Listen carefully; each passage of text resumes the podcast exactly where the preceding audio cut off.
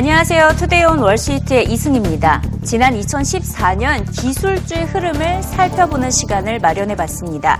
인수합병의 경우에는 대형 업체가 벤처 기업들을 손에 넣은 경우가 가장 많았는데요.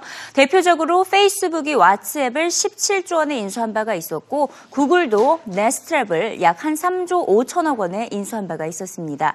올해의 경우에는 대형 업체들 간의 인수합병이 기대가 되고 있고요. 또 지난해 기술주의 트렌드 두 번째는 분사를 빼놓을 수가 없습니다. HP와 이베이가 각각 PC와 페이팔 사업을 분사한 바가 있었고 이에 더해서 올해는 오라클과 델, 마이크로소프트의 분사까지 예상이 되고 있습니다. 또 지난해 기술주의 IPO 화랑을 빼놓을 수가 없겠죠. 기업 공개를 한 기술주가 가장 많았던 것으로 눈에 띕니다. 하지만 주가는 엇갈렸는데요. 주가 흐름이 어땠는지 살펴보도록 하겠습니다. 트루카가 5월 16일에 상장한 이후로 160%나 주가가 올랐고 고프로의 경우도 6월 26일에 상장한 이후 173%가 올랐습니다.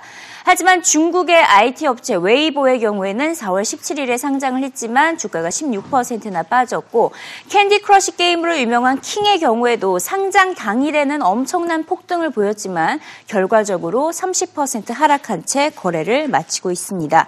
자, 이 같은 기술 업체들의 IPO 기업 공개는 올해도 계속될, 계속될 것이라는 전망에 힘이 실리고 있고요. 한편 다우 종목에서 지난해 최고와 최악의 흐름을 보였던 각 기술 업체들을 살펴봤더니 인텔이 41%나 오르면서 베스트로 꼽혔고 IBM의 경우에는 14%나 빠지면서 월스트로 꼽혔습니다. 특히 올해 IBM의 경우에는 기업체 대상으로 사업을 확정할 것으로 예상이 되고 있기 때문에 지난해에는 월스트였지만 충분히 반등 조짐이 있다는 게 월가 전문가들의 조언입니다. 리스크는 있지만 투자할 만한 종목으로 IBM이 추천됐습니다.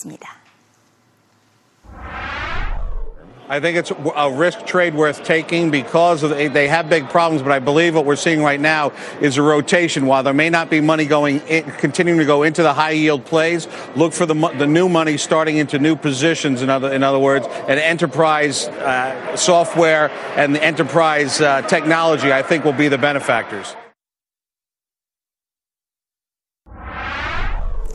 기술주 이야기를 하면서 애플을 빼놓을 수가 없겠죠. 어, 최근 애플의 아이패드가 출시 이후 최초로 연간 판매량이 감소했다는 소식이 전해졌습니다. 지난해 애플의 아이패드 판매량이 전 세계적으로 6,800만 대로 예상이 된 것인데요. 지난 2013년에는 7,400만 대였는데 크게 감소한 수준인 것을 알 수가 있죠.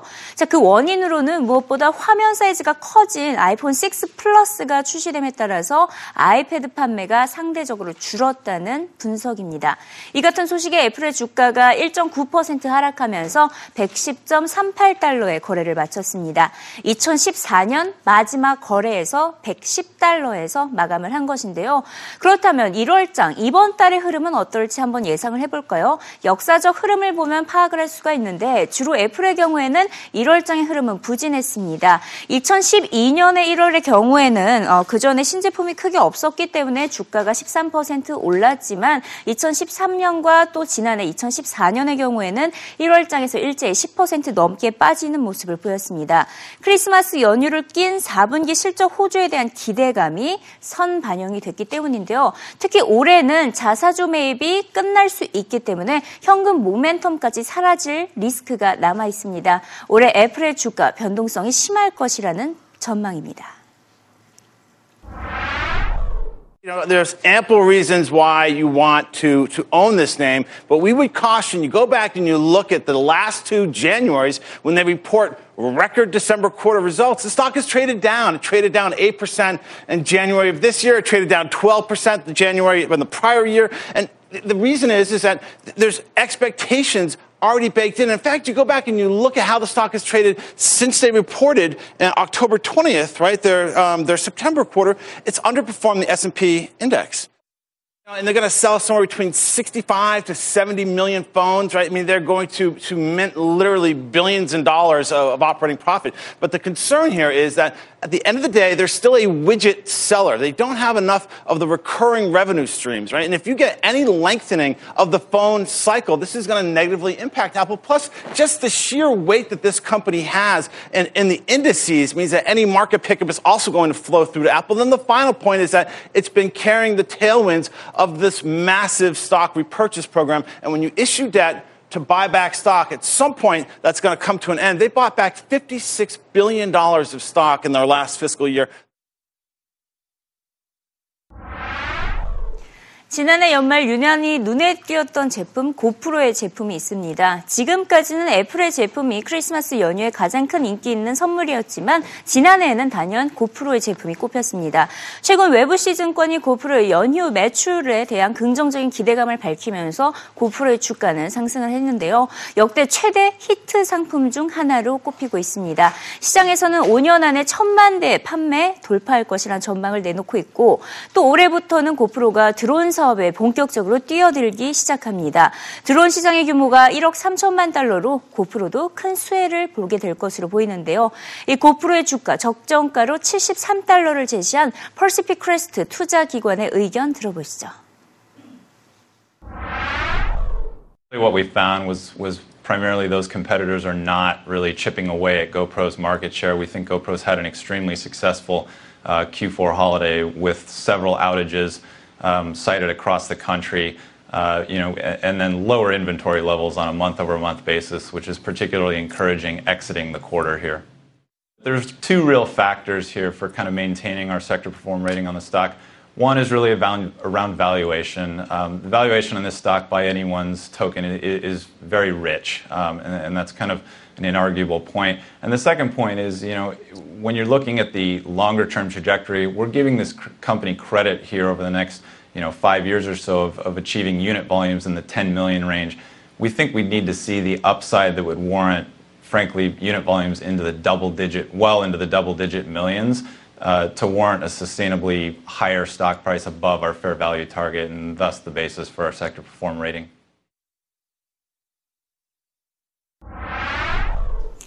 지금 계속해서 기술 시장에 대해서 짚어보고 있는데요. 올해 개인적으로 가장 기대되는 소식은 우리나라에서도 이제는 테슬라 전기차를 접해볼 수 있게 된다는 것입니다.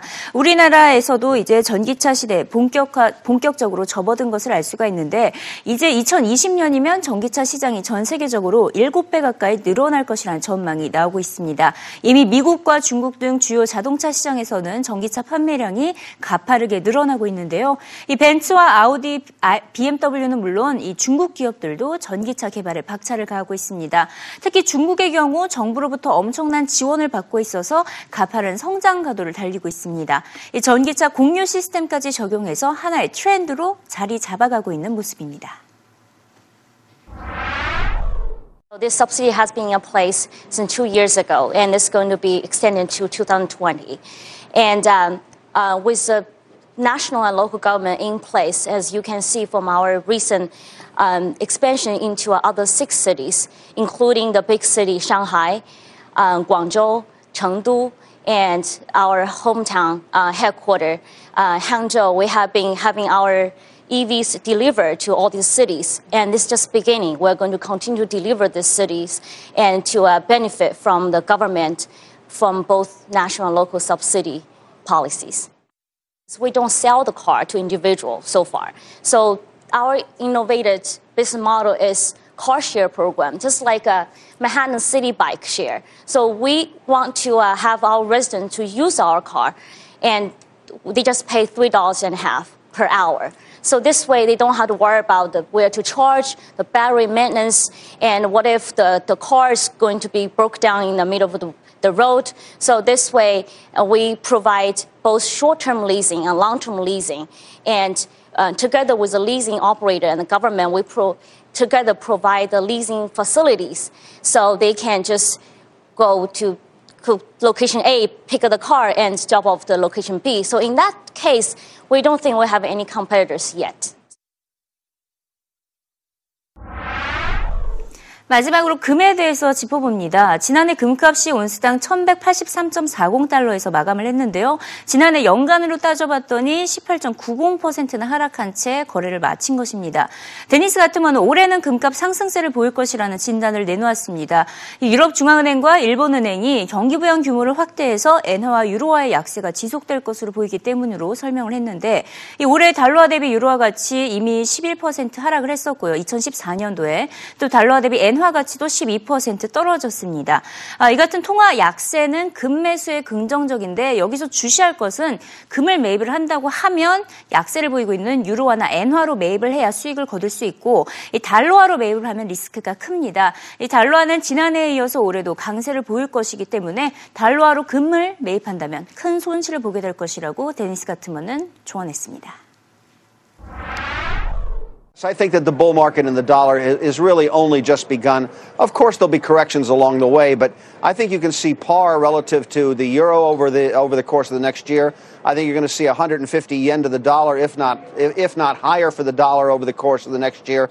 The only currencies I think that may actually hold well against the U.S. dollar will be other dollars. The Canadian dollar, the Aussie, the New Zealand may do reasonably well, but the big currencies are going to continue to weaken. The dollar is going to continue to strengthen. And if you wish to own gold, there is absolutely no reason to own gold in dollar terms. There is every reason, however, to own gold in yen denominated terms or in euro denominated terms because those currencies are going to weaken as their central banks continue to expand their monetary bases in both instances.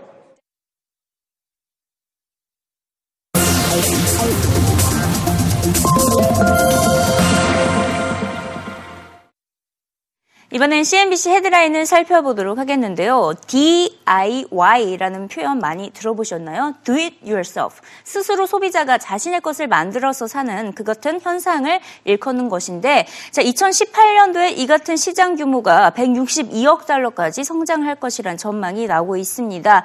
제조업과 패션, 요식업 등 다양한 분야에서 3D 프린팅 산업이 계속해서 보급화되고 있기 때문인데요. 만약 가정용으로 프린터가 없을 경우에는 홈디포나 나 페덱스 등 인쇄만 해주는 곳이 생겨날 정도로 지금 3D 프린팅 어, 기계를 통해서 다양한 이 DIY 산업이 크게 성장을 하고 있다고 CNBC는 전하고 있습니다. 이제는 다 똑같은 제품이 아니라 독특한 나만의 제품 시대가 다가오고 있다라고 어, CNBC는 새해를 맞아서 이 같은 전망 기사를 내놓고 있었습니다.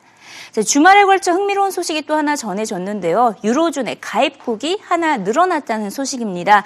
최근 시장에서는 그리스가 유로존을 탈퇴하는 것이 아니냐라는 우려감이 커지는 가운데 리투아니아라는 국가가 19번째 유로존 국가로 가입을 했습니다. 유로화를 사용하게 되는 만큼 유럽 중앙은행의 저금리 혜택을 볼 수 있고 외국인의 투자도 늘어날 것으로 기대를 했는데요. 리투아니아는 동유럽에 위치한 인구 300만 명의 작은 국가인 것으로 알려지고 있습니다. 있습니다. 자, 이번에는, 어, 또, 또 다른 이 스타트업 기업에 대해서 한번 살펴보도록 하겠습니다. 최근 우버와 샤오미 등 신생 IT 기업들이 대규모 펀딩에 성공하면서 몸값을 키워나가고 있다는 소식을 자주 전해드렸었는데요. 이에 더해서 또 다른 스타트업, 스타트업 업체죠. 이 스냅챗 역시 지난해 4억 8,560만 달러의 투자금을 유치했다는 소식이 전해지고 있습니다. 투자자 이름과 자사, 기업 가치에 대해서는 구체적으로 밝히지 않고 있지만 시장에서는 기업 가치, 어, 위챗의 기업 가치, 스냅챗의 어, 기업 가치를 어, 100억 달러로 평가를 하고 있습니다. 이 스냅챗의 이용자들은 하루 7억 개 이상의 스냅을 사용하고 있는데요. 이제 올해 뉴욕 증시에 상장을 하는지 그 여부가 가장 큰 관건이 될 것으로 보인다고 CNBC는 전하고 있습니다. 자, 올해 주가가 두 배 이상 오른 종목들은 어떤 것들이 있었는지 살펴보도록 하겠습니다. 이른바 100% 클럽이다 이렇게 불리고 있는데요. 항공사들이 가장 많이 눈에 띄고 있습니다. 어, 대표적으로 사우스웨스트 항공사가 주가가 128%나 오른 것을 확인할 수가 있고요. 이 밖에도 또 아메리칸 에어라인 역시 115%나 주가가 올랐습니다. 최근 이렇게 국제유가가 약세를 보이면서 항공주들이 많은 수혜를 본 것이고요. 각각 이 항공주들이 S&P 500과 나스닥에 상승 상승을 주도했다라고 CNBC는 전하고 있습니다. 또 가장 많이 오른 종목으로는 스카이웍스 솔루션이 꼽혔는데요. 스카이웍스 솔루션의 경우에는 160%나 주가가 올랐는데 애플의 배당금, 배당에 대한 수혜로 어, 수혜를 가장 많이 본 업체이기 때문으로 분석이 되고 있습니다. 수치별로 따져 봤더니 지난해 흐름이 나스닥의 경우에는 14%로 가장 많이 올랐고요. 가장 S&P 500 종목 중에서 수혜를 가장 큰 성장을 보였던 분야는 유틸리티와 헬스, IT 쪽인 것으로 알려지고 있습니다. 자, 마지막으로 사우디아라비아와 관련된 소식 짚어보도록 하겠습니다. 자, 주말에 걸쳐서 사우디아라비아 압둘라 국왕이 건강 문제로 입원했다는 소식이 전해지면서 국제유가가 큰 변동성을 보였는데요. 전 세계 이목을 모으고 있습니다. 아, 차기 왕권 승계 구도가 변할 수 있을지 이에 대해서 시장이 관심을 갖고 있는데 아, 국제유가의 향방이 달려있기 때문입니다. 하지만 지도자가 바뀌어도 큰 변화는 없을 것이라는 게 전문가들의 입장이고요. 이 사우디아라비아의 지금 지금 같은 기조 그리고 고집은 올해도 계속될 것이라는 분석입니다. The Saudi monarch has proven that they're prepared to go it alone. Uh, there's a lot of consultation between Riyadh and Washington, but ultimately Saudi Arabia has its own oil policy. Uh, what's important is that the U.S. and Saudi Arabia maintain its strategic and security cooperation, and you can count on that going forward. Would Saudi Arabia ever listen to us if we asked them to change their oil production? In many instances, we've asked them to change their production. Have they listened? They've adjusted, but they haven't fundamentally changed. They're going to pursue their own national interests. In the past, their interests and ours have overlapped. Going forward, that might not be the case. If we said, hey, you're, you're crushing our oil boom here, jobs are being lost, can you slow the taps a little bit? Let's stabilize the price. Would they do it? They've already made clear that they're not going to change their production totals. They're going to do what's in their interest, regardless of what Washington asks them.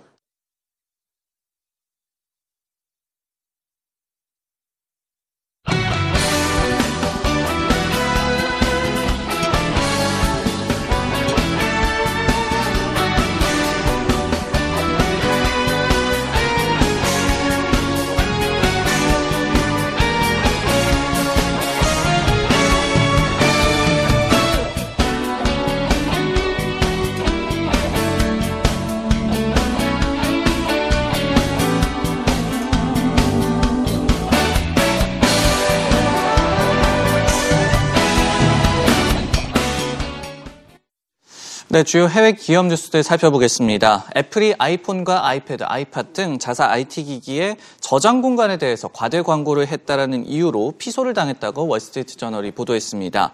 현지 시간으로 화요일 캘리포니아 북부 연방 지방 법원에 제출된 소장에 따르면요.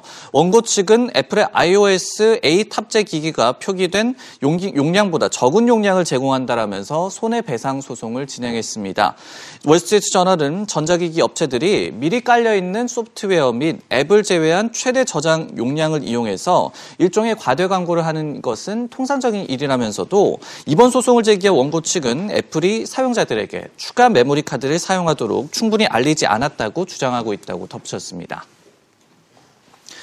GM이 우선주 대규모 상환을 통해서 비용 절감에 성공했다고 월스트리트 저널이 보도했습니다. 보도에 따르면 GM은 현지 시각으로 수요일에 총 1억 5,610만 주에 달하는 우선주를 상환했다고 밝혔는데요. 든 비용은 39억 달러에 달했습니다. 이로써 GM은 앞으로 배당 비용이 많이 드는 우선주를 저비용 회사채로 전환할 수 있게 됐습니다. 하지만 GM은 올해 4분기에 8억 달러에 달하는 일회성 벌금을 낼 것은 남아있다고 월스트리트 저널은 덧붙였습니다. 스위스 제약사 노바티스가 자사 동물약품 사업부인 일라이 릴리의 54억 달러 규모 매각 작업을 완료했다고 역시 월스트리트 저널이 보도했습니다. 이번 매각건은 노바티스의 사업 구조 조정 노력의 일환으로 노바티스는 이 같은 작업을 통해서 혁신약 개발과 안구용약, 카피약 등 세 가지 핵심 사업에 집중할 수 있게 됐습니다. 노바티스는 또 이번 매각 성공으로 내년 1분기에 46억 달러에 달하는 세전 순익 증대 효과를 받을 수 있을 것이라고 월스트리트 저널 덧붙이고 있었습니다. 주요 해외 기업 뉴스 살펴봤습니다.